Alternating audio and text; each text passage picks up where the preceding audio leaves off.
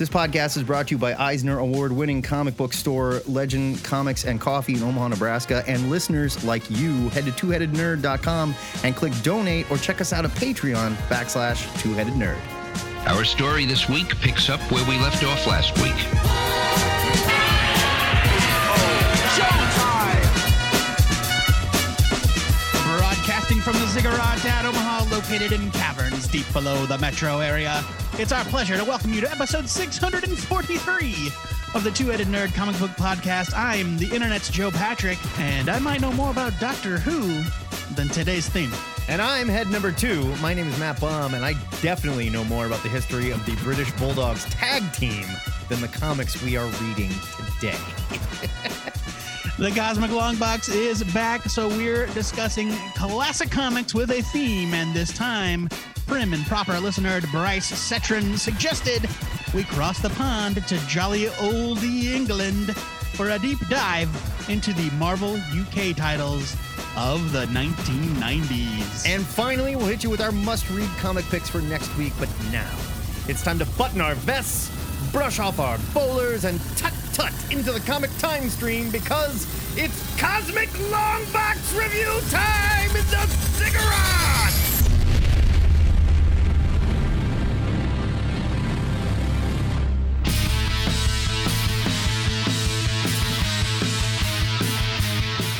Marvel U K began publishing reprints of American comics in the nineteen seventies, which would prove to be very popular.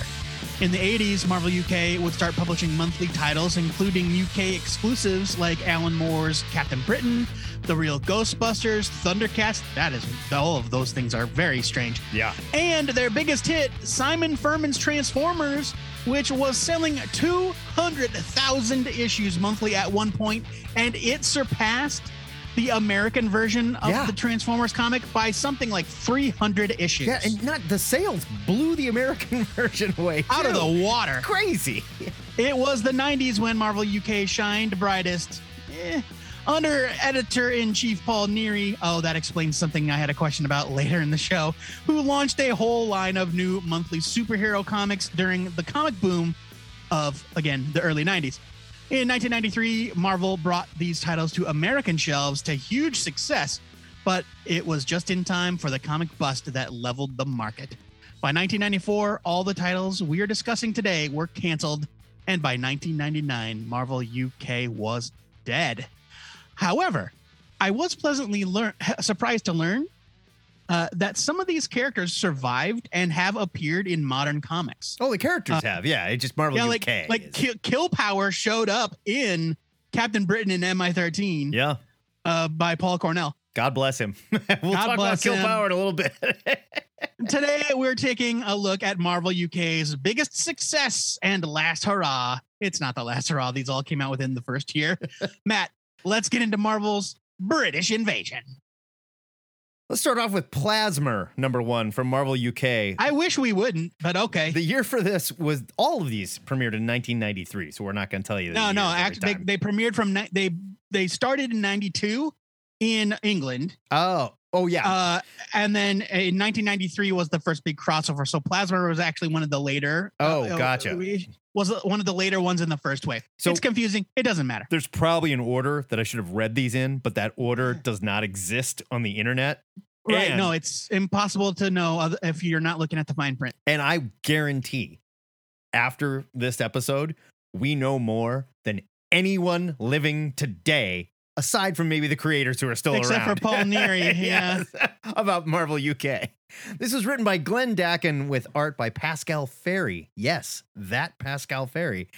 In the process of attempting to increase her own abilities through a combination of magic and science, Doctor Una Malarkey, gotta remember that name if I ever have a little girl, split herself into good and... She sounds like a Willy Wonka character. Kind of. She split herself into evil and good halves. Her original body retained the evil personality, while the good aspects were given a form made of a protoplasm-like substance.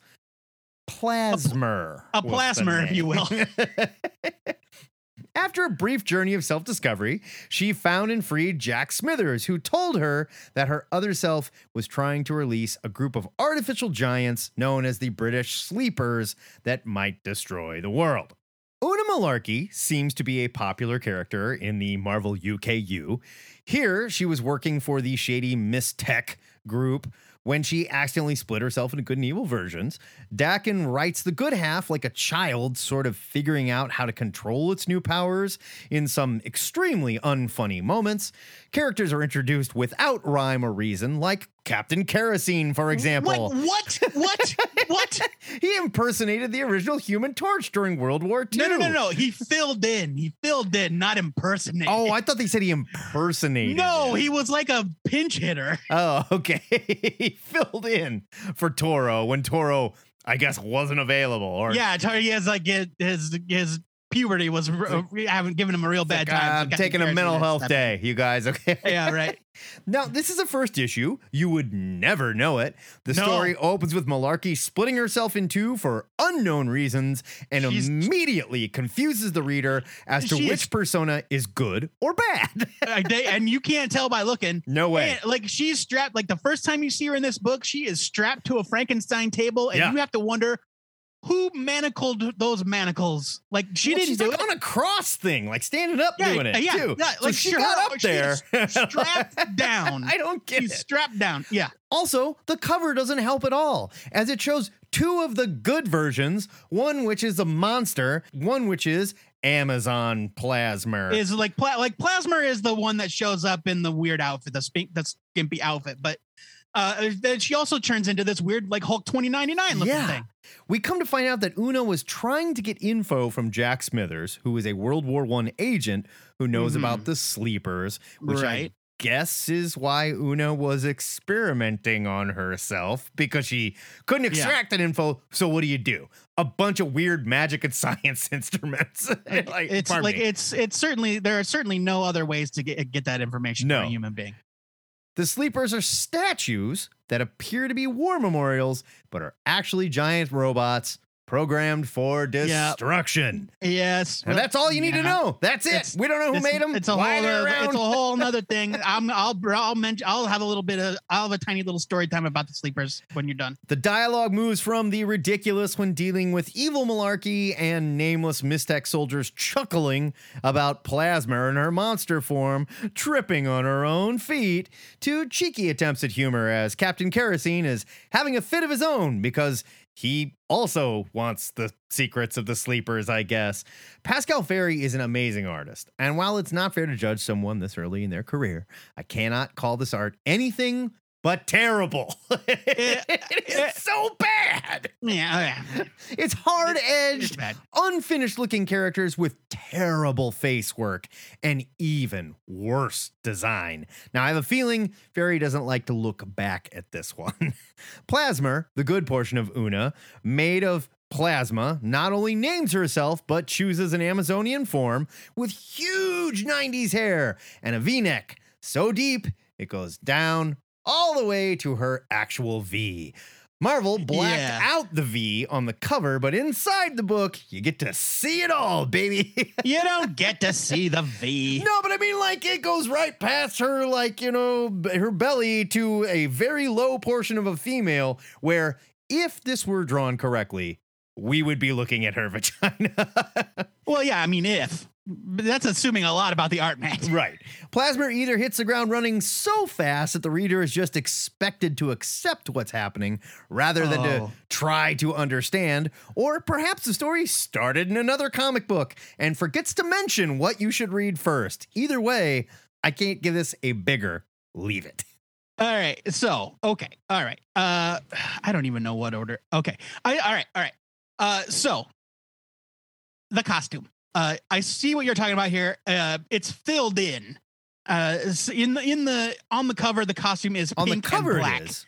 Yeah, it's pink and black. So that big that big like cutout in the middle is black. In the actual comic, she's got boob windows that yeah. go from the top to the bottom. Oh yeah, all the way all down. The way down. um, and and you're right. Like if this were a human woman with human proportions, you would be seeing things that you should not see in a ki- comic book made yeah. for children. Like strippers uh, don't wear stuff like this before yeah, they take off their scantily uh, clad clothes. Yeah, right. They just don't.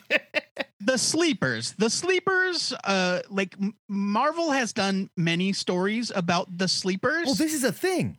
Except the sleepers, as I have always understood them, were Nazi war weapons buried underground for some later purpose, and they lost the war before they had a chance to activate them. Okay, because they mentioned There's this a, is like a World War One. This is World War One, yes, and and this statue that gets activated is a normal-sized man. Right. It's a statue of a normal-sized man, Matt, and he's just like a World War One soldier. But they do show a scene where it grows giant. He transforms into a gigantic yeah. robot. And, uh, but yeah, like there was a big storyline in Ed Brubaker's Captain America about the them uh, waking up the sleepers, and and he he had to put them down. Um, but yeah, it, but I don't, this World War One stuff, I don't understand where any of that came from. Right. Um, and again, all we need is a box that says, see it, this it's and, not, and, I mean, and it's Matt like, Bum shuts up. I go, all right. You know, it's like, we'll, we're going to, this will be a theme throughout this episode. Oh yeah. There are some characteristics of Marvel U K that, um, are prevalent in all or most of the books. One is that, Um, it just seems like a collection of familiar terms from the Marvel Universe right. with no actual knowledge of what those terms mean. Uh, and also, the plots are so convoluted as to become nonsensical. Yeah. Um, and they, and it's so like they just like, it's like they started somewhere and you yeah, just yeah, know right. about it. But Marvel U K is like, they didn't start anywhere. Right. What are and, we doing? Um, oh, and also uh, theme number three. Most of these books pick up as though these characters had already been around for years, uh, and literally uh, for years. And looking at the wikis as I researched these comics, most of the characters we, uh, most of the characters appearing in the comics re-reviewed this week appeared for the first time in these comics. Yeah, Captain Kerosene, um, for example. First appearance, Plasmer number one. Plasmer number one. Uh, I mean, it, with the possible exception of Doctor Malarkey, who appears in all of them. Um, and yeah, so it's, it, it's just friggin' bizarre, man. Oh, you didn't even touch on Kill Power. Oh, I, I guess Kill Power doesn't talk. Yeah. Um, we like, we see yeah, Kill Power, but it doesn't do it's anything. A, it's an, it's an illusion. He's just yeah. mentioned. The whole thing is, is very, very strange. Pascal Ferry's art is not good, no. but you can, like, if you look at it hard enough, you can see like, oh, that's something that that artist still does. Like you can, you can see elements. Okay. You can of, see tricks that he does. I'll uh, say no, that. Like I'm not, again, I'm not saying it's good. Like it's not executed well. No, the, but you, the art is, the art is bad, but can I can see, see like right tricks that style, he uses stylistic still. Elements that sure. he has improved upon. Um, but no, this comic is bad. It's bad. Good Lord. It doesn't make any sense. We've got a septuagenarian secret agent and a septuagenarian superhero. They are not the same person. No. One is evil and one is good, but you think that they are the opposite? You think the good one is evil and the evil one is good throughout the entire book well, until the very fucking end? And as we'll learn about Una, she not only works for Mys-Tech, she works for another group too that works for Mys-Tech. And it's just like, what is well, it's happening like, it's with like, this character? It's like Mys-Tech. It's like Mys-Tech is, um, you a know, it's like Miss Disney is Mys-Tech, and she works sure. for Marvel. I mean, yeah, it's the, yes. I mean, it's the same. I just wanted she to. She doesn't work for Marvel. That. She works for Marvel U K, she which is for, owned right. by Marvel, which is owned right. by Disney. Yeah, yeah. She works for Euro Disney. Right. Euro Disney. Um, no, uh, this comic is bad. Uh, it's a leave it. It's uh, this is a complete misfire. I don't understand what like Doctor Malarkey was already a comically evil mad scientist. Why they also needed to turn her into into a terrible superhero? Right? Was it because she was so um, beloved in the other books? Or she that up? Cannot be. It can't. That, I refuse to accept that as a reality. We're literally going to talk about like four or five more appearances of this character, and each yeah. time she is complete throwaway, nothing. I mean, she's like uh, she's like, uh, uh, you know, like the the the the catalyst for the plot in a lot of cases, but otherwise a non-entity. But like a name of someone who worked for, I don't know, Project Pegasus. Who gives a shit? Sure. Right. Yeah. She's the sci- right. Yeah, she's the scientist. She's the scientist supreme of AIM, right. you know, or except in this case, it's Mister And now for something completely different. All right, let's uh, move on uh, to something. Better? I I don't know. Hell's Angel number one. Different. Uh, it does something different. Uh, Hell's Angel number one. It's uh, one of the first waves of books, as far as I know. It came out in uh, ninety-two. It was one dollar and seventy-five cents. This book, uh, at some point, would go from being called Hell's Angel, Hell's Angel to being called Dark Angel, and I don't know why. I but have, there, I have a theory. I don't know if it was, I don't know if it was content related. Like they were like, oh, we got to like tame it up.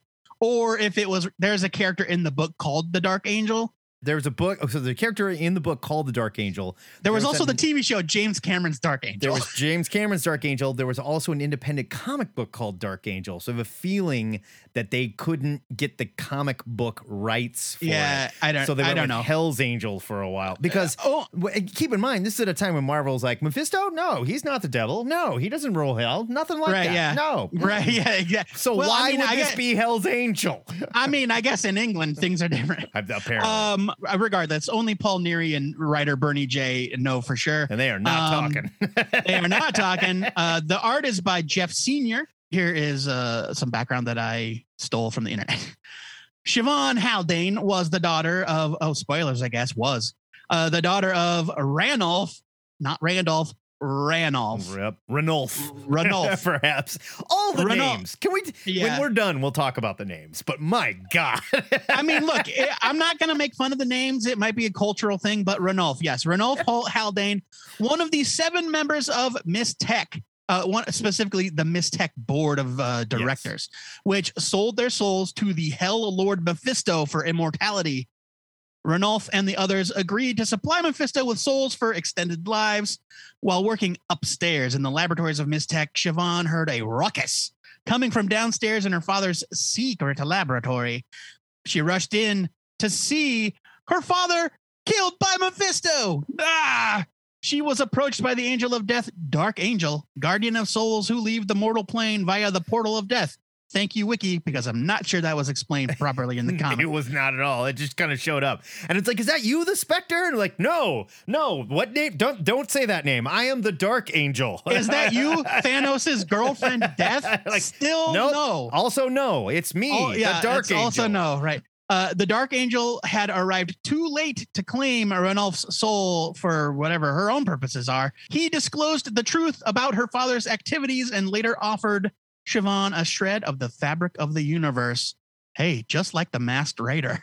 Thus granting her the great power to oppose the sinister Mys-Tech. It sure seems like there's a lot of people that are just handing out like cosmic power. Yeah, like here's a piece, like, like here's a literal piece of the fabric of all existence. Sure. Just don't mess it up. And don't and, don't do anything bad with and it. And you know what you get when you get that? You get yeah. armor and guns and goggles and uh and a, and a body that's like a portal to the netherworld, right? Like, like Which, uh, the Flash villain Chunk. Leads me to wonder, like, is she related to like Angel Punisher? That same story where he had like angel guns and stuff. Is that just I, a I thing in the Marvel universe? That's it's not a thing. It's definitely not. Uh, the angel also gave her body armor. Yeah, yeah. That would help her command her new powers. Realizing that she now had the power of angels to fight hell on earth. Is that what the angels do? I don't know. Uh, she took the name Hell's Angel.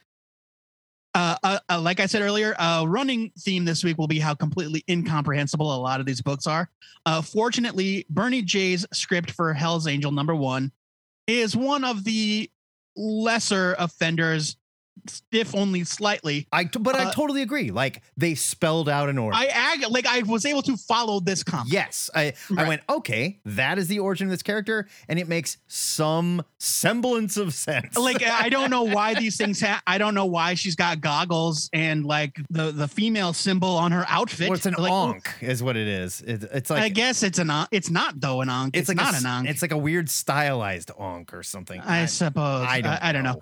know. Um, uh, but. Well, hey, look, you know, she had some design input in the in the costume, and that's great. That doesn't mean that it's good by any means. No. Uh, the X-Men appear inexplicably uh, because that's what you do when you're launching uh, when you're Marvel launching a new line of titles in nineteen ninety-two. Uh, but everything about them reads like a Mad Lib constructed from familiar terms, not actual character knowledge.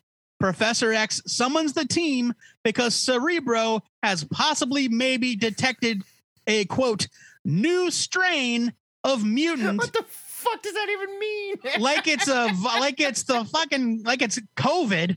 Uh, and he's talking about Hell's Angel, by the way, whose par- powers come from magic and technology. Right. Uh, this meeting obviously occurs in the danger room, where I guess Charles gets all of his faxes from Cerebro. I don't know. Uh, Siobhan can't believe that her father spent one thousand years feeding souls to Mephisto. despite the fact that she lives in the most evil-looking castle on the face of the planet Earth, and she sleeps in a bed that's literally surrounded by right. gigantic demonic statues. It looks like Dracula's castle. Like, I mean, like, and you never asked any questions. Even even Dracula didn't have like gigantic stone snakes. No, I'll give you that. Dracula tried to keep it pretty cool so he could have orgies and shit. You know, yeah, right. Like Dracula yeah. was trying to impress the ladies, right? This uh, guy, the just like, the black. We live in an evil castle. This is right. Yeah, it's like all right. Wolverine programs a robotic version of himself uh, uh, to test Siobhan. And of course, it has actual adamantium claws and tries to cut her in half. Sure. Uh, here's a dramatic reading of Logan's dialogue when confronted about his actions, only slightly exaggerated for comedic effect. Quote, "I cannot tell a lie, Professor. 'Twas I who programmed the robot." I'll let you guess which part of that I added. I guarantee you, uh, you will not get it right on the first try. Uh, Jeff Senior's art is pretty nice and definitely informed by his peers at the time, Gary Frank, Brian Hitch, definitely uh, with a little bit of Jim Lee thrown in for good measure. It's when Senior isn't directly aping one of these other artists that things get a little wonky. There's some weird faces. It's it's yeah. yeah. Uh, Hell's Angel number one is a very strange comic that makes a lot of very strange choices, but it's pretty to look at for the most part. I kind of had fun reading it. I'm giving it a skim it. So Hell's Angel, I read after I read all my stuff, I read Hell's Angels number one and I went, oh, this is the first comic book that sort of almost kind of feels like a Marvel comic book. It's also it's also one of the, the rare ones that actually felt like a first issue. Right. Like it told a story, and I will give it huge points for that, because as you're going to see by some of the other stuff we've read, you would it could have been issue five hundred seventy-two that we picked up. Sure. You know? Right. So yeah, yeah, yeah, I will give sure. Hell's Angel props for that. The art was not bad. It was very nineties. It was trying to very be nineties, very yeah. nineties. The choices that they made, it's like I feel like I can't even talk about that until the very end because there's so many more choices we're well, going to talk about. Like, yeah, and uh, like, and I guess like if I'm being if I'm being fair, I can probably think of a lot of American nineties comics that were also like, oh, like they had they just had too many ideas and they couldn't pick one, oh, sure. so they picked all of them. But the thing right? of it is, it's like they're trying to just insinuate this shit, like especially into the X-Men here. They're like, "Oh, Hell's Angel, we trust you implicitly. Let's do all this stuff together." Right, you know? Like, right, yeah. Why? It, it, like, um, you have uh, no. Like, the X-Men literally have no business whatsoever. Well, uh, there's that there's that th- there's that throwaway line about them thinking that they she might possibly maybe be a mutant and they want to bring her back to the X-Mansion to test her. Give me a break. Uh, it, uh but yeah, it's dumb. It, the only reason there is for sales. Yeah, this is skim no, it yeah. from me, but I will say one of the more successful books that we will address today. If that tells you anything about what's to come. That's fair. Yeah, fair.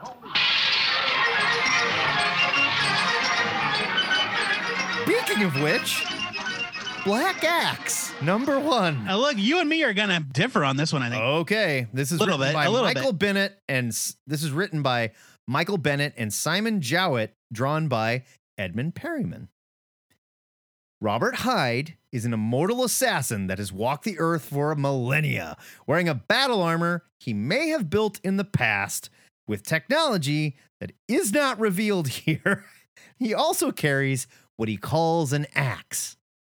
But if you picture an axe, you know what it looks like. It's got a handle. It's got like, you know, yeah, an axe yeah. I mean, it's, it's an, an axe, it's, right? It's an axe in the same way that the guns in Gears of War are chainsaws. There is, okay, I would argue the guns in Gears of War have what is obviously a chainsaw on the edge of it. Like I could look and say like, there is a chainsaw on that. There is yeah, nothing yeah.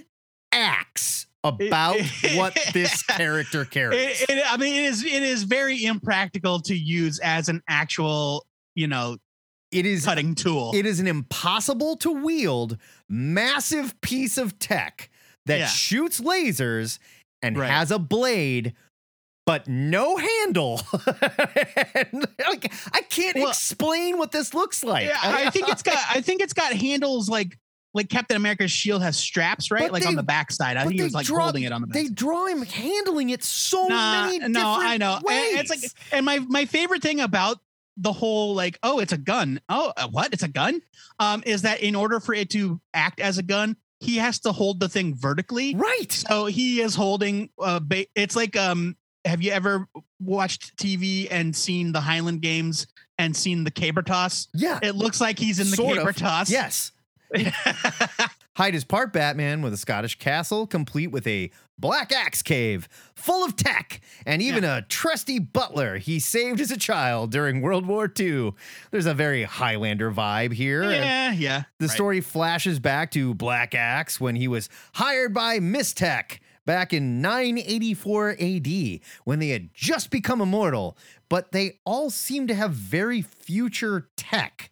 So I don't know if they were traveling. Well, that's time their thing. Back that their, then. Their whole. Well, okay, yeah, we will actually get into that a little bit in your Warheads review. But they are a they are a techno mystical organization, right. which means they have technology um, that they enhance with mysticism, and also that they have plundered from throughout time. And also they are immortal, and also they travel time. Well, no, they're just immortal. They don't travel time. Okay. Well, back in nine eighty-four A D, they had some pretty high-tech shit going on. No, it's true. Here, Hyde encounters Death's Head, who is also working for Mys-Tech, and sends Black Axe packing after shooting him with something off-panel.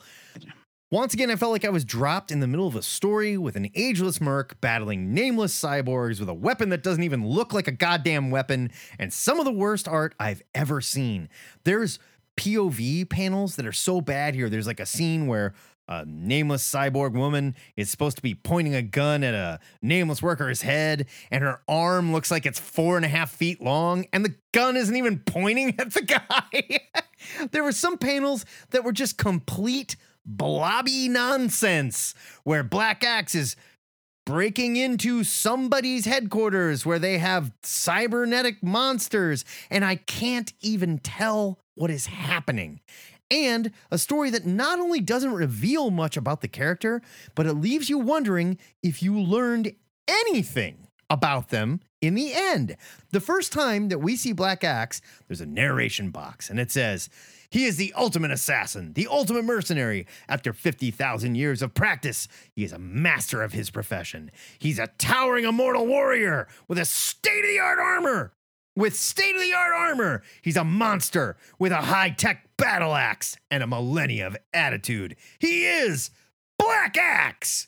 And after he mows through some nameless troops, maybe Mys-Tech could be another group that works out of an atoll, I don't really know, the ultimate assassin gets his ass kicked by Death's Head. Then he runs away, only to get his ass kicked again. Oh, this is uh, this hi- this is Hydra in the first scene. Oh, was it?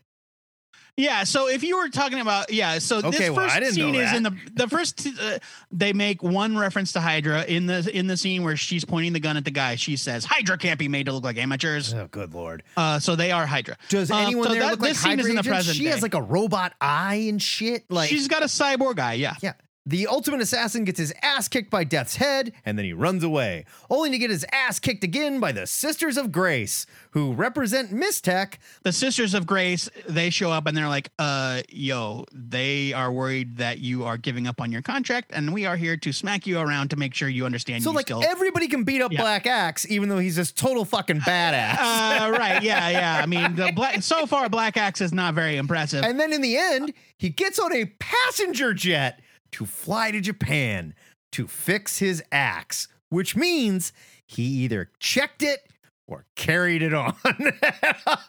This is, I don't it's, know it's, what I read. This it's is pre nine eleven. This is monumentally bad. And I this is cannot, pre nine eleven. I can't believe this comic book got printed. This is such a leave it.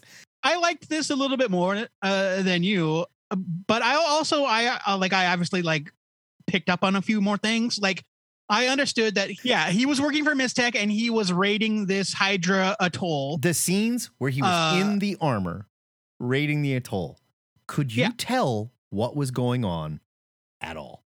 Well, I mean, I could tell he was fighting creatures. Could you? Because I couldn't even tell what was his face.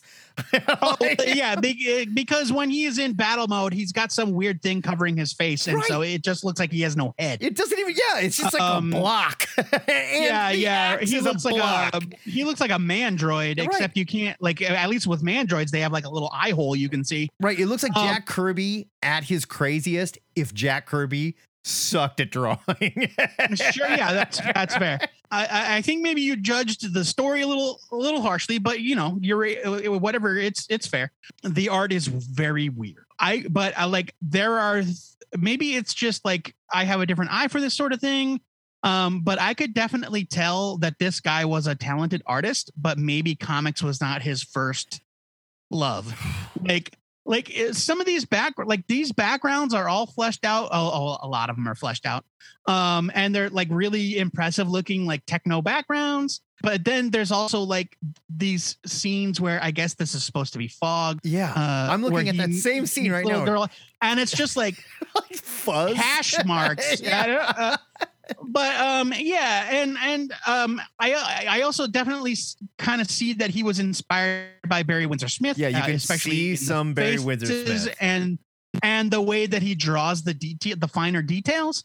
Um, but the figure drawing is bizarre. It's, it's like beyond bizarre. Yes. Uh, like even the even the characters that are quote unquote normal are very oddly proportioned. Right. Then there are some characters like the Sisters of Mercy or Sisters of Grace. Sorry.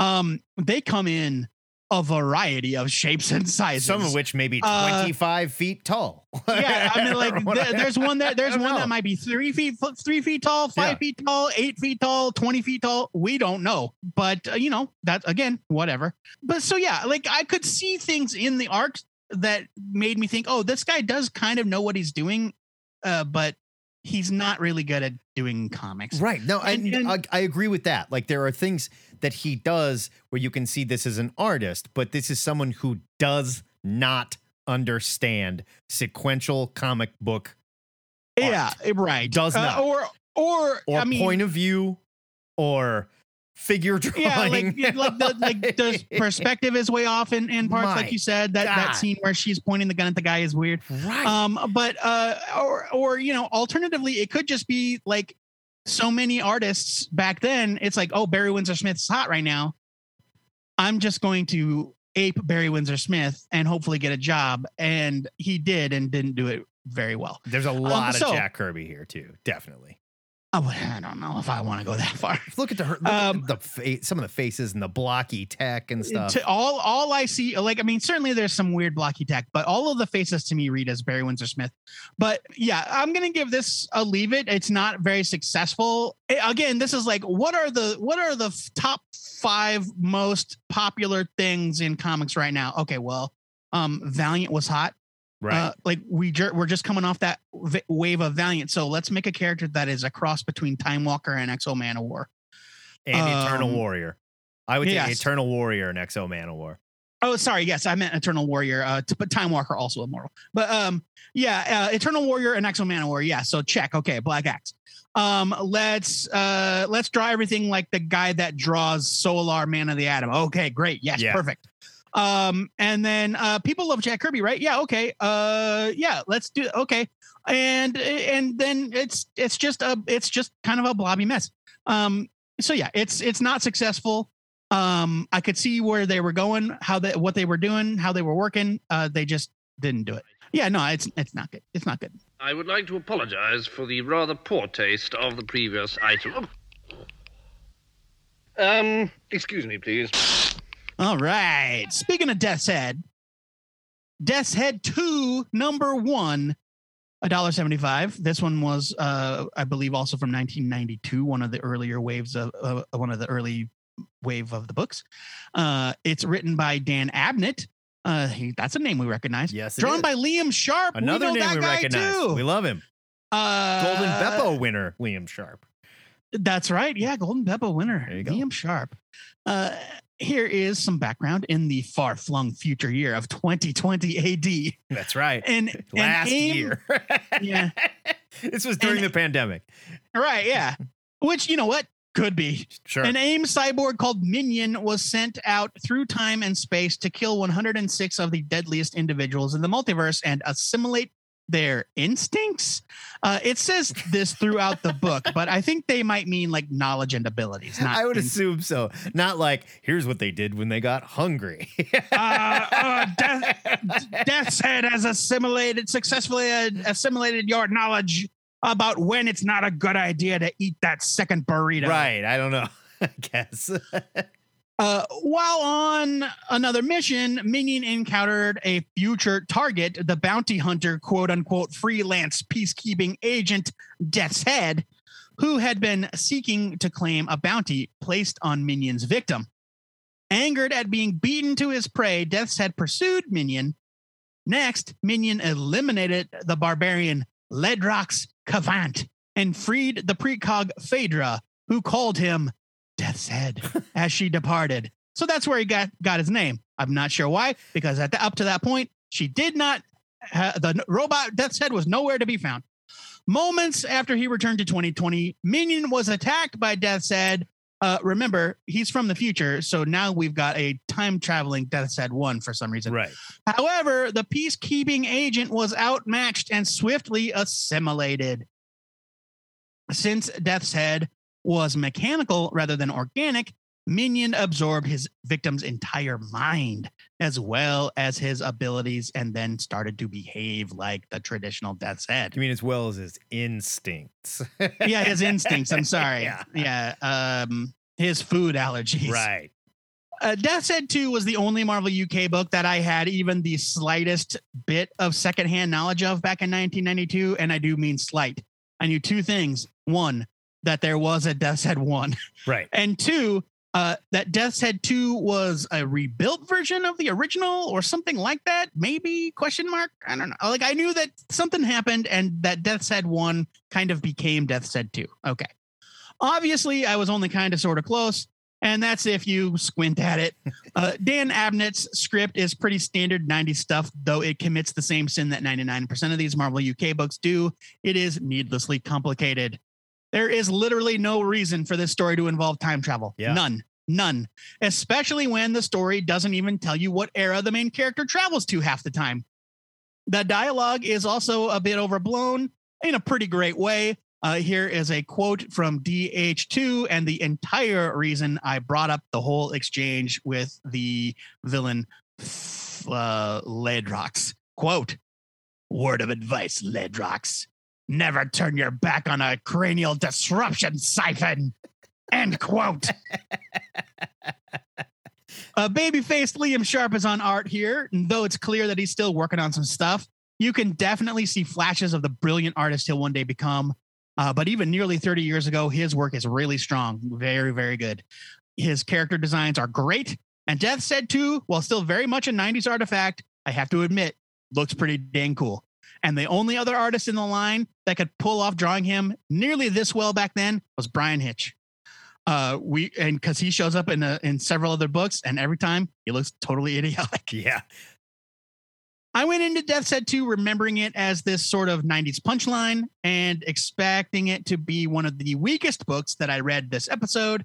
Uh, instead, I was pleasantly surprised at how much I enjoyed myself. I'm giving this a, a buy it. Yeah. This. So you said that this was needlessly complicated, but I would argue that a lot of British sci-fi can come off as needlessly complicated. Like, a lot of people don't like Doctor Who for that very reason. So I, for some reason, I forgive British sci-fi when it's needlessly complicated. Well, but like Doctor Who's whole deal is that he is a time traveler. Right. Like there's, there's no reason for Death's Head two to be a time traveling bounty hunter, especially when it kind of seems like all of these characters that he's assassinating are within the same general vicinity, sure, time-wise. But he like his is next target time is tra- Reed Richards. But he is a time-traveling bounty hunter, and you know why? Fair, because yeah, he's British, and they want to give them some type of Doctor Who touchstone. Oh, and also we want Listen, him in space. You don't know that because we want him to be like Lobo as well, because Lobo was super hot at D C at the time. Sure.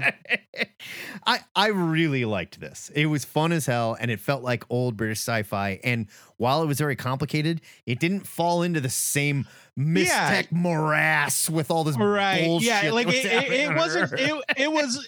It was overly complicated, but not in a way that I couldn't follow. Right, overly complicated by its own rules. I wasn't wondering where this started. I wasn't going, why are these characters being referenced here? Who are these characters? Why is any of this happening? Like, it's in space. He's a bounty hunter. He's a badass. It's kind of funny because he wasn't even who he was until he met a badass and killed him and then took his personality. You know, I'm giving it a buy it. Exterminate!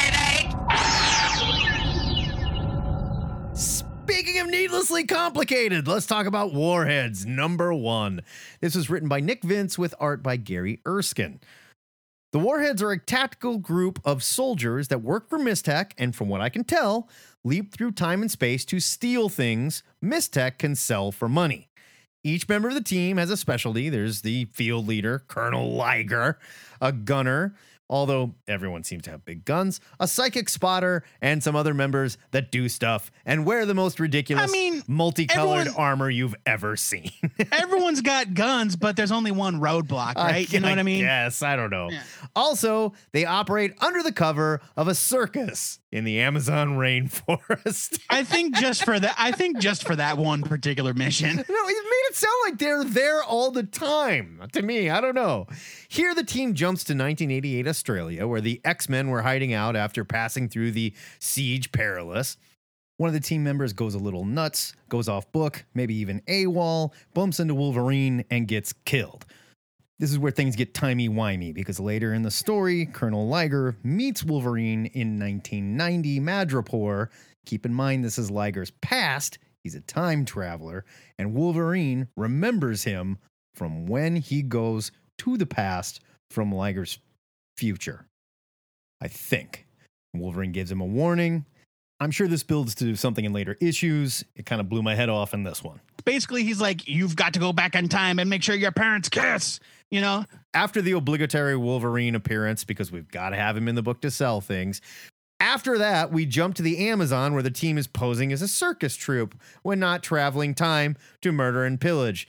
But it's very important that they don't change time. They mentioned that a couple times, right?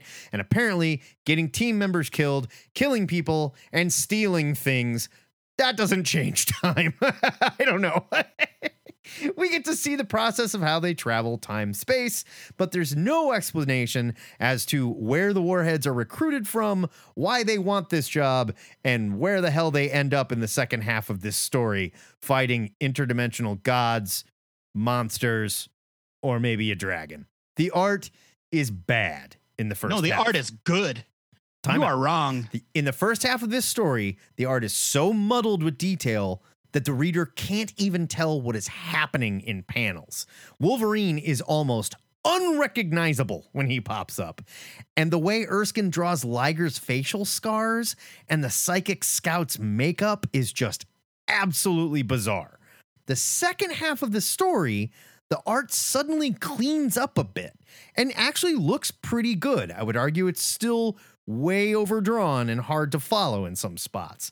But something changes halfway through this issue where the art looks a lot better. I don't know what it is.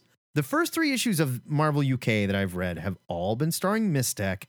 And at this point, when I was reading, I still didn't know what they do other than be evil and live forever. Oh, and apparently sell stuff the Warheads steal because immortality isn't cheap. Warheads is at least interesting when not bogged down in the weird art. And you can tell that writer Nick Vince had plans for a larger story for the team. This book, like the others, just needed a little more background for me to care about a team of what appears to be immoral, murderous thieves. I'm giving this a skim it because there were some cool ideas here. But again, it was so needlessly complicated for a first issue. Just focus on one character. Tell me what you're doing. Follow the team a bit. Spell out their roles a little bit. And then we'll get into the weirdness of the time travel, why you do what you do. But this was just too much too fast. Okay, so I disagree with you very much. I loved this comic. I thought it was excellent, and I completely disagree about the art. I don't think that it was bad at all. I don't think it was bad in the beginning. Now, I will grant you, uh, this version of Wolverine is weird. God, like the way terrible. he draws, the way he draws draws Wolverine in costume is very strange. Um, but I think the art is very good. Uh, it's the same kind of good at the beginning as it is at the end. Gary Erskine is a very well-regarded, longtime British comic artist. I'm, he's I'm drawn, aware, and I've seen stuff like, that I really like. He's drawn a ton of stuff. Done. He drew The Filth uh, with Grant Morrison. He's drawn a bunch of stuff with Garth Ennis. Like, Gary Erskine is great, and he's been around forever. This art is fantastic. So you're telling um, me this first spread page where they show everybody, you think this looks fantastic with the faces and the bizarre armor and the complete over detail. You're telling me you think that's a fantastic spread page. You like it. I mean, look, nothing's perfect, but I don't think it's bad.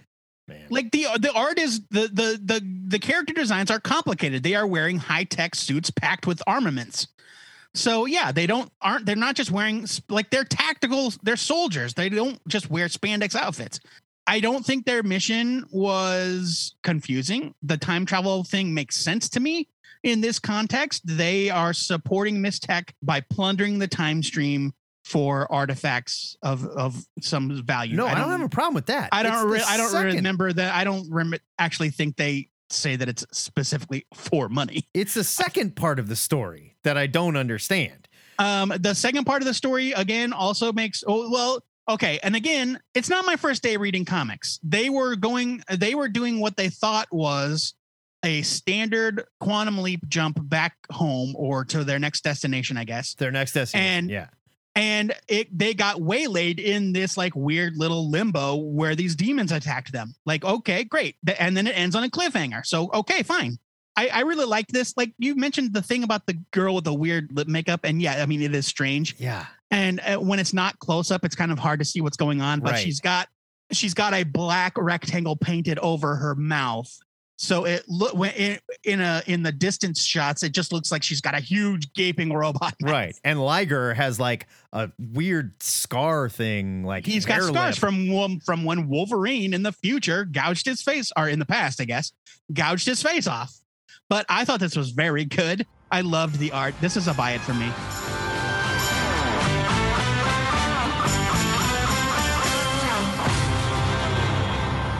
So piggybacking off of the uh, end of the Warheads review, let's talk about Codename Genetics number one. Uh, again, this is first wave. one dollar and seventy-five cents was the cover price. It's written by Graham Marks and Andy Lanning with breakdowns by Andy Lanning and pencils by Phil Gascoigne. Gascoigne? Gascoigne. Gascoigne. All right. Background for you. The pasts of the members of Genetics are unknown. They were forcibly recruited into the genetic experiments of Doctor Una Malarkey for Genesis, the genetic research division of Mys-Tech. See there, it's all like it's umbrella. It's, it's all connected. During the mutation process, their original brain patterns and memories were buried under false memory implants. Throughout their training, control of the members was maintained via a combination of drugs and selective mind wipes. Eventually, they learned of Malarkey's true nature and goals, and discovered that all of their memories were false implants. Wishing nothing to do with the evils of Mys-Tech, the Genetics break free and strike out on their own. Spoiler alert, they do not show up in the big crossover next year, so I don't think they make it. Yeah, are they dead? Or they're barely in this comic. Wolverine's they in are, this comic they are, more than they yes, are. Yes, they definitely, they definitely are barely in this comic. Part of the fun for me this week has been in being introduced to a bunch of creators I've never heard of before. Sometimes it worked out, and sometimes it was Codename Genetics. Graham Marks' script is just awful. Schlocky nineties stuff, poorly mimicking what was cool at the time. Oh, yeah. The premise, as usual, is, say it with me, overly complicated. They are teenagers. Why? They're also mind wiped, but they've also been given fake memories, and they don't know it. Huh? And they've been genetically engineered, and they wear armored suits, and they might be mutants, maybe. What? I also don't really understand their purpose, right. as Mys-Tech already has a team of superpowered armor-wearing operatives, the Warheads. And the seem, sisters of whatever. Yeah, don't forget right, them. And, and they seem way better at their jobs.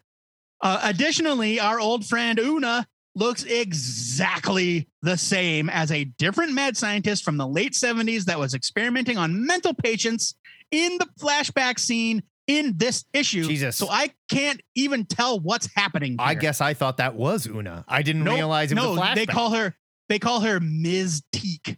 T I Q U E. Uh, like an M S period T I Q U E. Miz Barf. Yeah, right. The art here is not great, unfortunately.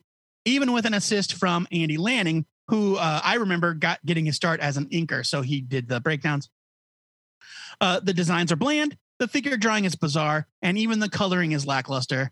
Uh, it is a shame because, like with Black Mask and the other books we mentioned this week, there are moments here and there where I can see that Phil Gascon uh, has talent, uh, but just maybe he just wasn't a fit for comics, or he was trying too hard to match a popular aesthetic. I think that's what it was. I think that, I, I, I think it's the second one. I think a lot of these people were told, you need to draw exactly like this. Yes. And they went, right. I don't draw like that. And they went, do you right. want the job? And they went, yes, please. I need to, draw I like need that. To, yeah. Margaret Thatcher is still prime minister and things are very bad. Uh, bad story, bad art, and a group of completely forgettable characters that serve, as far as I can tell, literally zero purpose. Yeah. Codename Genetics gets a leave it. It's terrible. That's exactly where I was. It was like, why are we doing this? You already have like four super groups that do this job and yeah, do like, this job better. We just met a group of girls that can kick the shit out of Black Axe any day they want to. Why right. do you need these assholes? I, I, like I, I will say this. Uh, the one thing to Codename Genetics' credit is I really don't feel the need to discuss it any further because I literally just said everything you need to know. Right. Like, there's no point to read this comic. No, it was, it was just garbage. It's a leave it.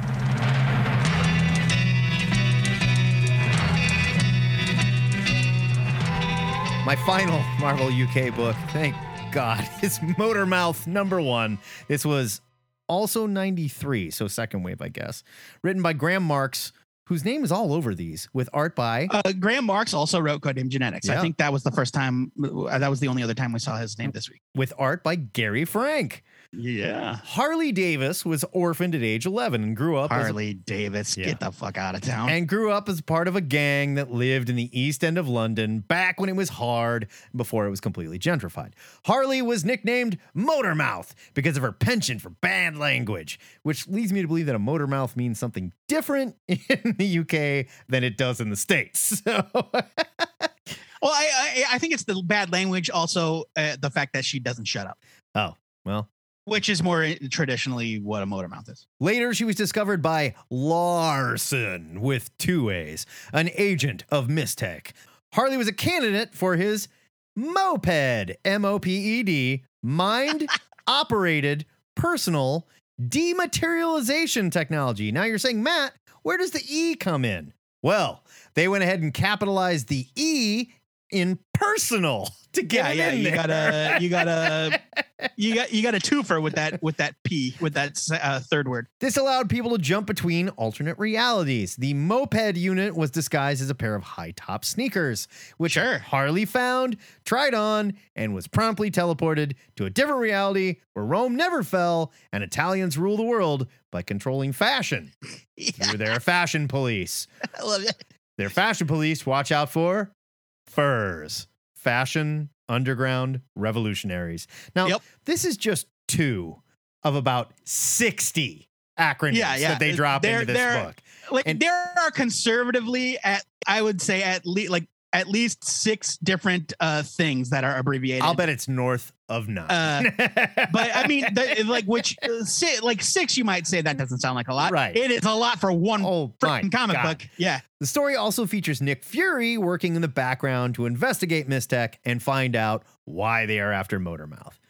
This was the first title that I read that spelled out any of the Mys-Tech mission and why they do their thing. It gave a clear origin for the main character. The script is cheeky, to borrow a British phrase, and leans into Harley's dirty mouth and the absurd fashion police future, but it also does a nice job of explaining Mys-Tech, their time-hopping tech. Sounds like Larson was working on this tech for the Warheads, possibly, because their way of doing it was either expensive or just kind of sucked. I don't know. And establishing why Nick Fury knows these baddies and wants to stop them. Young Gary Frank looks great on art here, although his pencils here are very school of nineties Jim Lee, more so than the amazing style he would develop later. I can't say I love the main character, and choosing a girl with teleporting shoes that later develops a sonic scream based on different tech she finds is certainly an original choice for a hero. But this felt more like a Marvel comic than any of the other titles I read. I'll say that. I'm giving this a skim it. Like, it was a successful first issue origin, yeah. spelling out a little bit of what's going on in this bonkers Marvel U K idea they had. Yeah, I mean, yeah, it's it's true. I don't know what order these were released. Like it says ninety, it may have said ninety-three, but it also could have been like January of that year. It, it right. could have been early on. But Motormouth is also one of the Marvel U K books that I was aware of because uh, not too many years after this, Gary Frank would go on to draw uh, The Incredible Hulk, right, uh, with Peter David. And Motormouth and Kill Power would guest star in a couple of issues. I was just looking that up. Incredible Hulk, Volume one, number four oh nine. And I got to say, Motormouth, way more attractive on this cover than she is in her actual book. Yeah. And uh, we just, as we have just discovered, it is the same. Well, no, Motormouth probably came out in ninety-two, right? Or at the beginning of ninety-three. This is ninety-three. And it's um, the same year, and the Hulk nineteen ninety-three. Came out also in ninety-three? Yeah. I don't get it. Well, you know, he learned how to. I I blame the production values. I don't know. I don't know the. I don't know the right answer. Maybe it was, the, the maybe produ- it was Cam production... Smith's inking. I don't know. Well, but I think it. he was the inker of his Incredible Hulk run as well. No, what I'm saying, Cam Smith inking was the good one on Incredible Hulk. No, Cam, but Cam Smith also inks Motormouth. Oh, then so, I, then there's no excuse. And oh, I, see, no, Motormouth number one came out June nineteen ninety-two. So, so a year um, later, he just got this much better. Well, he's not that much better. He's just better, and the production values are better. The, the production values, better. Yeah. The pa- the paper's better. Oh, no question. No um, question. Like these Marvel U K books, they are kind of garbage in terms of like how they're made. Um, That's one but, thing that we have not mentioned up until now. It's like the production on them just looks it's cheap. cheap. Yeah, they, they look cheap. The cheapest.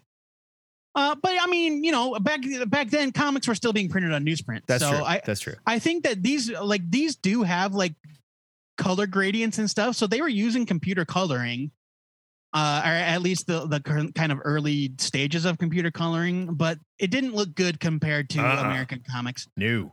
And yeah, I mean, you know, a year's a long time for an artist if you're drawing nonstop every I guess. day for, you know. That's true. But, that uh, is true. But yeah, uh, so that's where I uh, was introduced to a lot of uh, all of my knowledge of Motormouth and Kill Power. And so I think that that was probably a, a fun little treat for Gary Frank to get to draw them again. Give me a rating but, for Motormouth uh, number one. Uh, this was a buy it. I thought this was the most successful of all of the Marvel U K books uh, this week, even though we do have one to go. Um, this one read like a first issue. It actually felt like it, it felt like a British sci-fi comedy. Yeah. Like it felt like it could have been an episode of Doctor Who. Yeah, absolutely. Uh, and, and not that like Doctor Who is obviously not the only piece of British pop culture, but it's the only uh, piece it, of British pop culture that we know very well. Well, but aside also from it, Monty Python, we're talking about, you know, time travel and alternate timelines. Sure. Like it, it, it fits right into that slot. But yeah, it, this this felt like a British Marvel comic, and I really liked it. It's a buy it for me.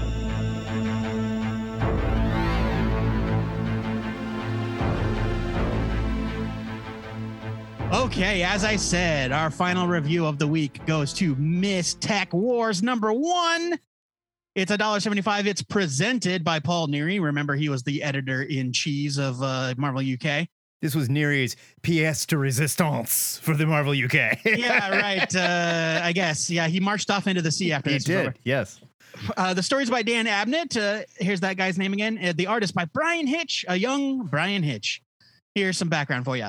In nine eighty-seven A D, the seven leaders of the arcane sect of Chassidim, or Chassidim. Chassidim. Or I think, Chassidim. Yeah, they were. They Chassidim. all worshipped a goddamn Chaz, as I recall. Yeah, Ch- we're in, Chaz yeah, is yeah, I mean, you guys haven't heard of it. We're really into Chazism. Uh, they bargained their souls. They no, they made a bargain with the demon lord Mephisto, gaining power and immortality, and they have to feed him a steady supply of souls. Their own souls. Because, hey, why not? They were bound to the fabric of all of reality such that slaying them could destroy all of existence. To fulfill their quota, the cultists were involved in numerous plots of mass destruction, including plagues, Nazi experiments, et cetera. Bad, bad stuff. By the mo- yeah. By the modern era, they had formed Mys-Tech, a multi-million dollar military industrial empire based on bio-occult research and development, covertly seeking world domination. Now their centuries-old plans have come to fruition, and the Mys-Tech Wars have begun. As you have no doubt come to learn through these reviews, Marvel U K had a big subplot running through all of their books for the first year, the shady, techno-mystical Mys-Tech's efforts to conquer death and rule the world. So much so that I don't care if we ever talk about them again, quite honestly. Yeah, I mean, we, re- we read a lot of Mys-Tech stuff. I have had my here, fill. so. Here, it all comes to a head as the board is finally ready to execute their master plan. Nick Fury knows something bad's going down, but S H I E L D refuses to back him for some reason. Typical. So he gets himself captured, taking matters into his own hands. That's what you got to do. I mean, all right, all right, all right like, fine. If you're, Nick, if you're Nick Fury, that's what you that's what you're gonna. You guys do. Don't want to look into it? Well, then I'm gonna walk through their front door. What do you right? Think of yeah. Meanwhile, Mys-Tech is using Unearth, their weird little voodoo doll version of the planet, so fun. to attack their enemies around the globe. Like it is so literally. Weird. It's a it little Earth. A, it's like a little it's, Earth. Uh, I mean, it's not like it's not like you know pocket size or no, anything. It's not it's like, baby size. It, it's like a, it's like big, like a car or a house, but it's not as big as the Earth. But it's an Earth uh, so voodoo it, doll. It is literally Earth. It is an Earth voodoo, voodoo doll. doll. Yeah, they they they go down into the cavern, into their secret Unearthed cave, and they poke Unearth with a stick, and something happens somewhere. Yeah. Luckily, America's greatest heroes, the Avengers, the X-Men, the Fantastic Four, X-Factor, the Hulk, and X-Force are here to stop them. Oh, and the Marvel U K characters are here as well. Yeah, they are such an afterthought. They really they are. They kind of are. And, and quite honestly, if they were never, you know, willed into existence or whatever, X-Factor, the Hulk, X-Force, the X-Men, the Avengers, they would have been just fine handling this. Yeah, I mean, I'm not really... Uh, I mean, I, to be fair, I have not read the entire uh, miniseries, but... I'm sure Hell's Angel did something very important to stop uh, it. Yeah, yeah. Like, I think Kill... I think Kill Power farts on Unearth and it, sure. it deflates. Yes. For all the shit we've talked to this episode, one thing Marvel U K did really well is plant the seeds of this story along the way. All through the entire year, it's Mys-Tech this, the board that, Mephisto, Mys-Tech, Unearth. Like, the entire year in almost every book. Yeah, ad nauseum. So, like, I mean, no. We only read the first issues of all these books. I, I got sick of it just in the first issues. So. I get it. We, we also read them all in like two days. That's true. But so, yeah, I mean, you can't you can't say that they didn't have this plan from the start. No. Uh, the art by Brian Hitch is really excellent. You can see why he was quickly shuffled over to more high-profile U S titles not too long after this. Uh, it is not without its faults, but it's great fun seeing how far he's come over the years. This was the book I was most excited to read this week because I wanted to see how the line all came together for their first big event after the first year. It wasn't the most successful of the books. I, I'm giving that to Motormouth. But I do have to say that this book totally delivered for me. I think this was great fun, and I'm giving Mys-Tech Wars number one a buy it. I thought the art was really good. I thought the Brian Hitch nineties art, like, legit looks good. It is good. It's it's not the Brian Hitch we know today. It's still very no. nineties and like there infused. there are certainly there are certainly some moments where you're like, oop, that, that panel got away from me. Right, but definitely. I mean, like, yeah, overall, like, this is a gorgeous looking comic. Yeah. And it was a fun nineties Marvel crossover. I mean, sadly, I don't even know if it's these characters' fault, but when you put them in a crossover like this, it just becomes really apparent that they're just not as good of characters as everybody else that is here in the book. You know, they're just well, not. I mean, and that's, you know, that's kind of the curse, right? It's right. That, they're outmatched. Want, it's like you, it's like you're an actor in a movie to, with an with an Oscar award winning actor that delivers this amazing sure. performance, and you're like, oh yeah, and he was in it too. Right. I, I mean, it's like uh, it's not the fault of Marvel you U K. You want to, you want to, yeah, like Marvel U K. Um, like they they're mainly known throughout the eighties for being a, a company that uh, a, a division that did reprint books, right. Other than like Transformers and and whatnot, uh, Captain Britain.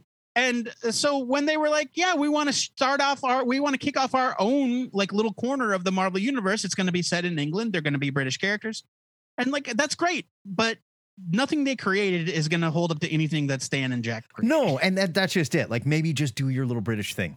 And and tell your British story, and don't bring in all this other stuff. I get it. You're I trying to it, sell I it. I think maybe like, uh, and and again, like that's the that's the catch twenty-two. Right. It's like you're kind of damned if you do, damned if you don't, because you want the book to take place in the Marvel universe, sure. But also, anytime you bring in Wolverine or Captain America or the Avengers or right. everybody in the Marvel universe, right. as in this issue, um, that's what people are going to care about. Yeah. You know, and, that's, and they're going to be like, oh, yeah. Again, not the fault of this book. This is what this book was supposed to do. I get that.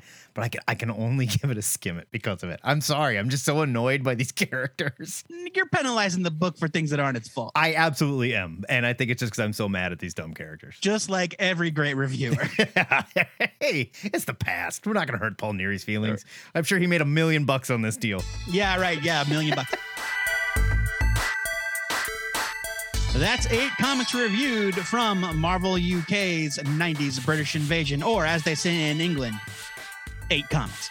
Matt, what are your thoughts on Marvel's limey stepchild, and what was your favorite read from the pile? I dare, do I even dare ask if you have a favorite? And what is the issue, for good or for ill, that goes into the T H N permanent collection? I guess the issue that I would put in the permanent collection, I guess, is going to go to Motormouth, just because I think it was the one that was at least fun and told a complete story. And I like Gary Frank, you know, I guess that's my answer. It's what's yours? And then we'll talk about our feelings of Marvel U K altogether.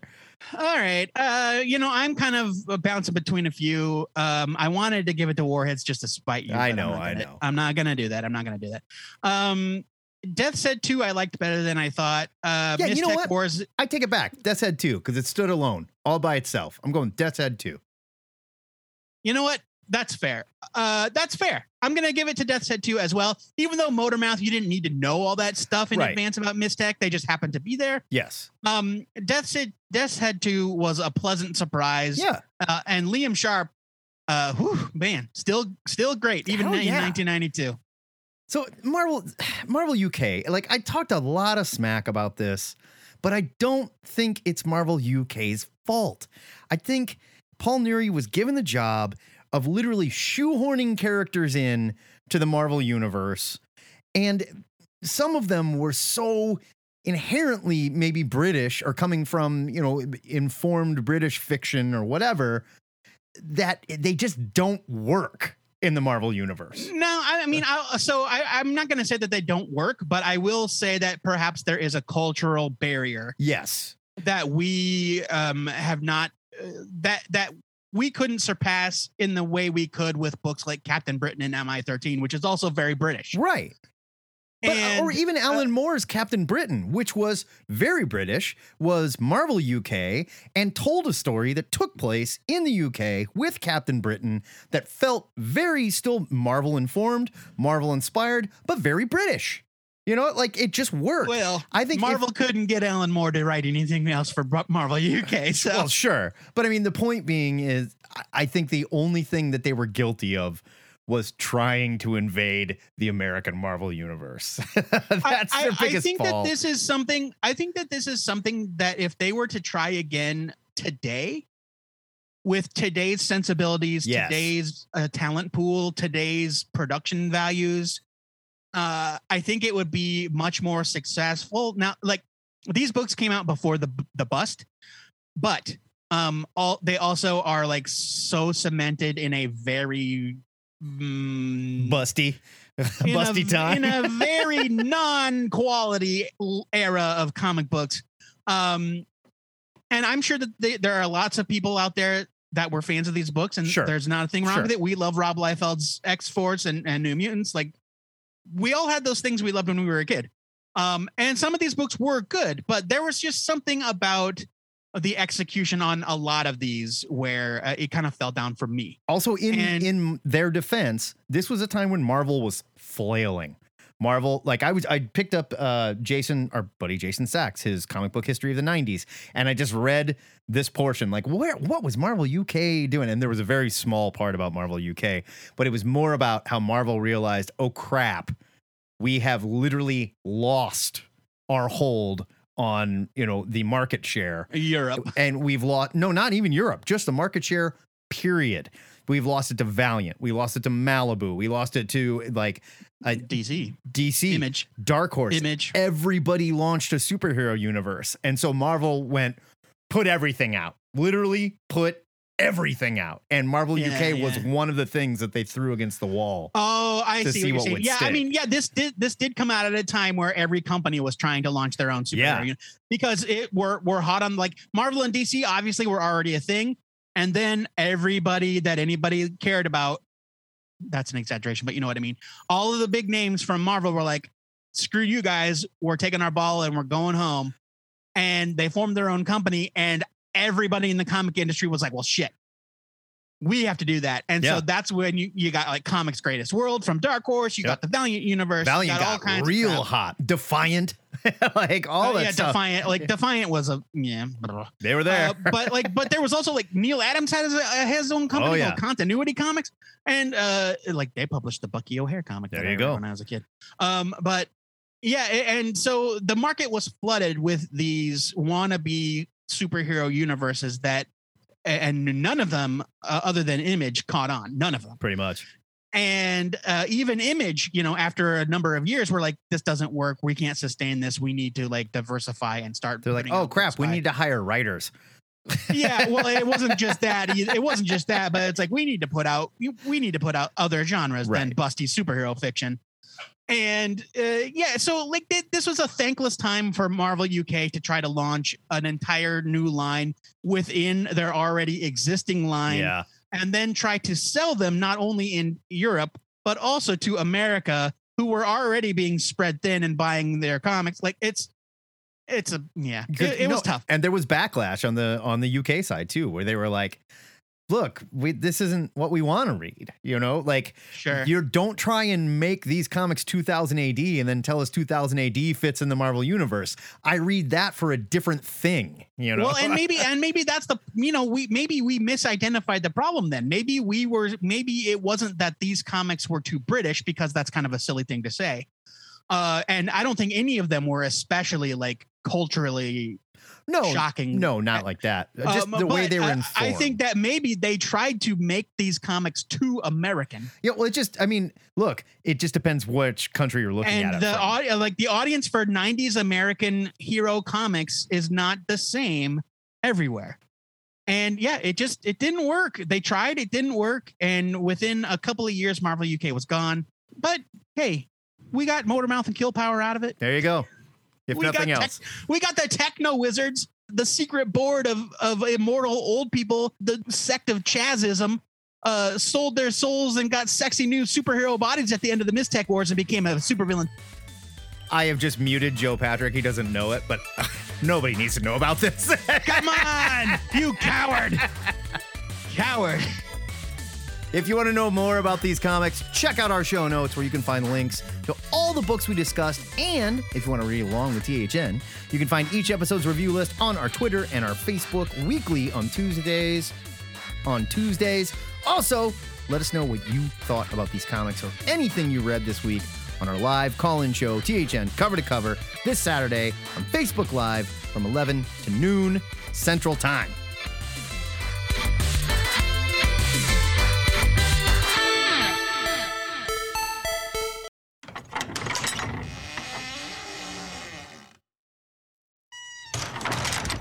Matt, I'd say it's nice to be back in the States, but judging by the headlines, I may have been happier in nineties England.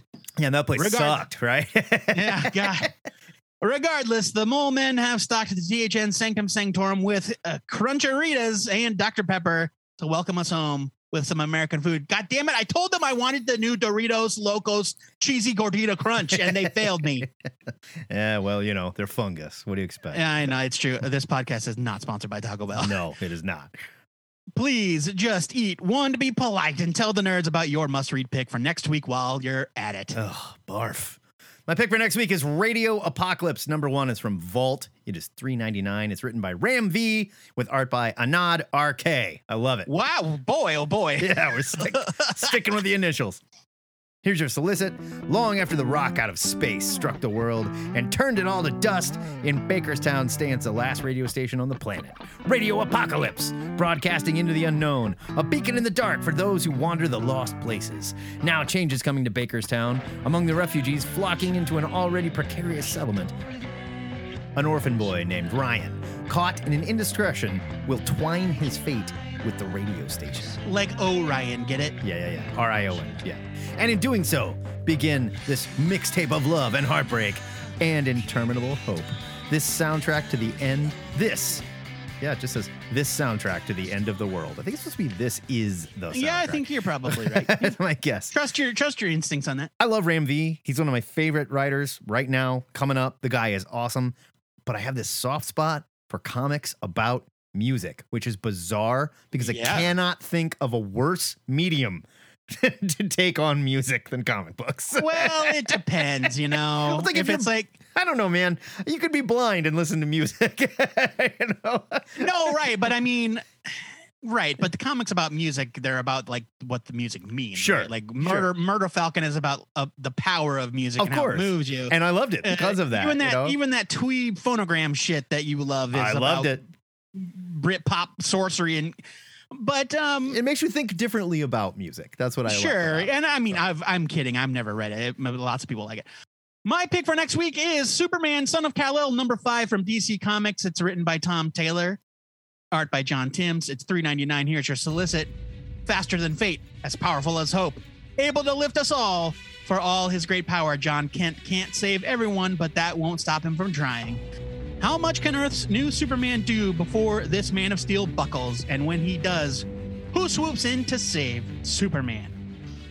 Joe Patrick, you might be asking, why are you just picking a random issue of Superman, Son of Kal-El? You've already reviewed the first one. This is the one we it. Find you out he's queer, right? Yeah, this is the one where he kisses a boy. He kisses a boy in it.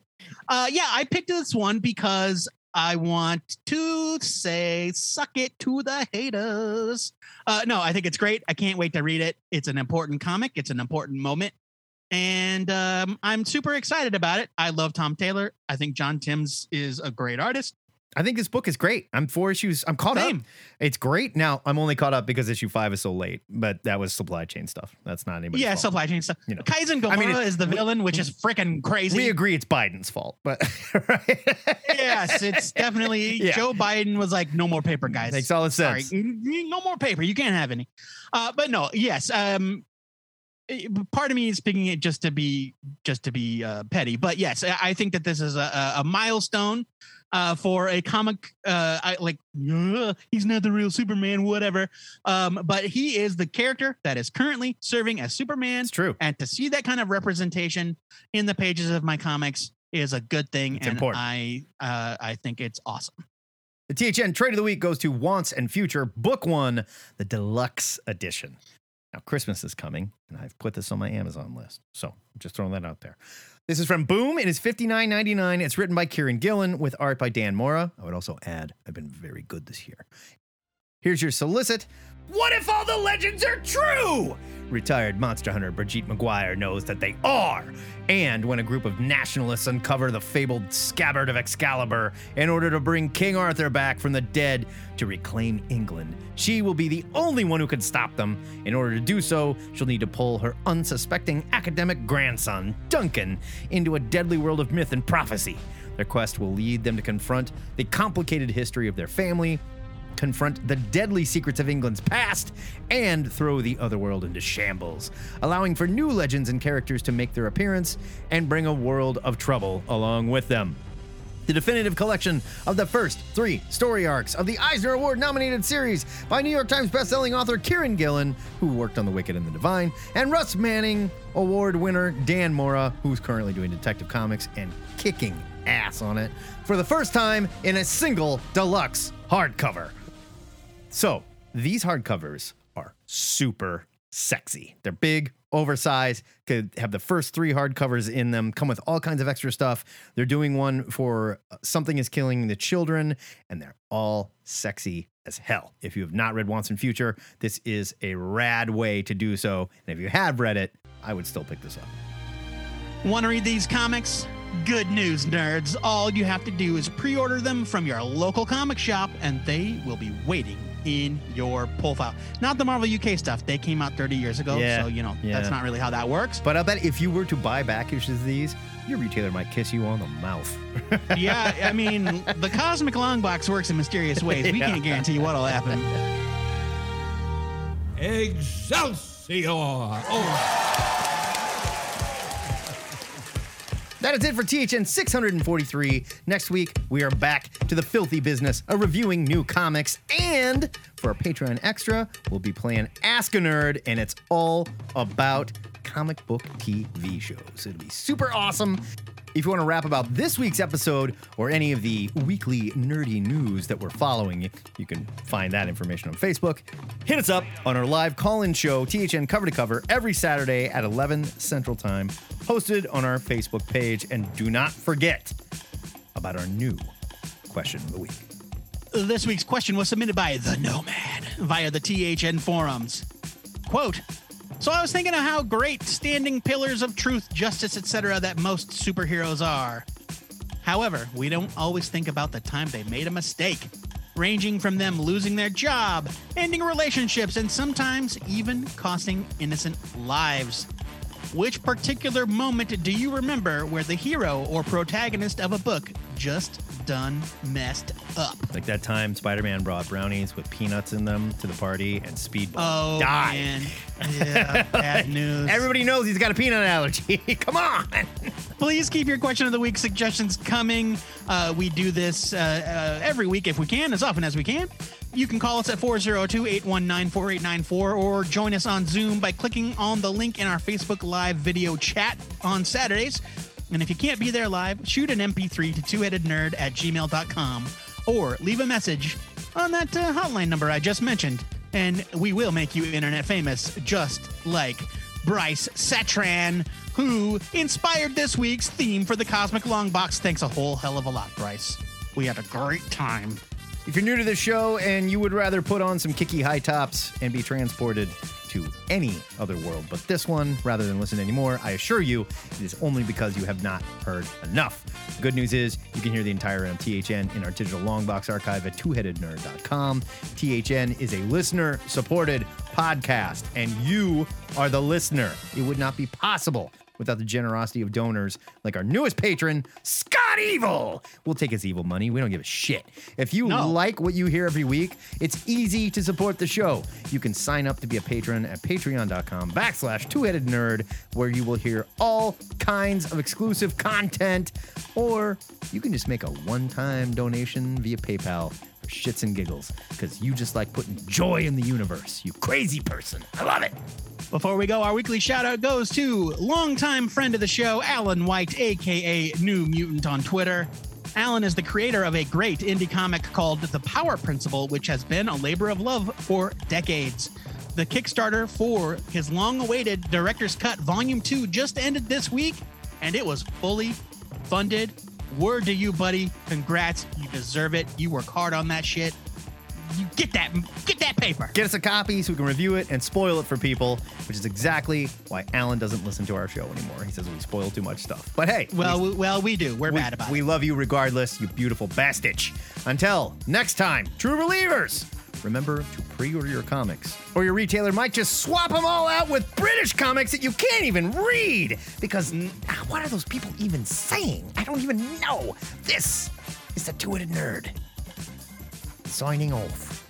Signing, signing off. Signing off. I can't believe we made that. We went the whole show without doing that. I'm also, so proud of you. We didn't make a single bangers and mash. We joke. didn't. Not one. I kept them all out. You know why? Not a racist.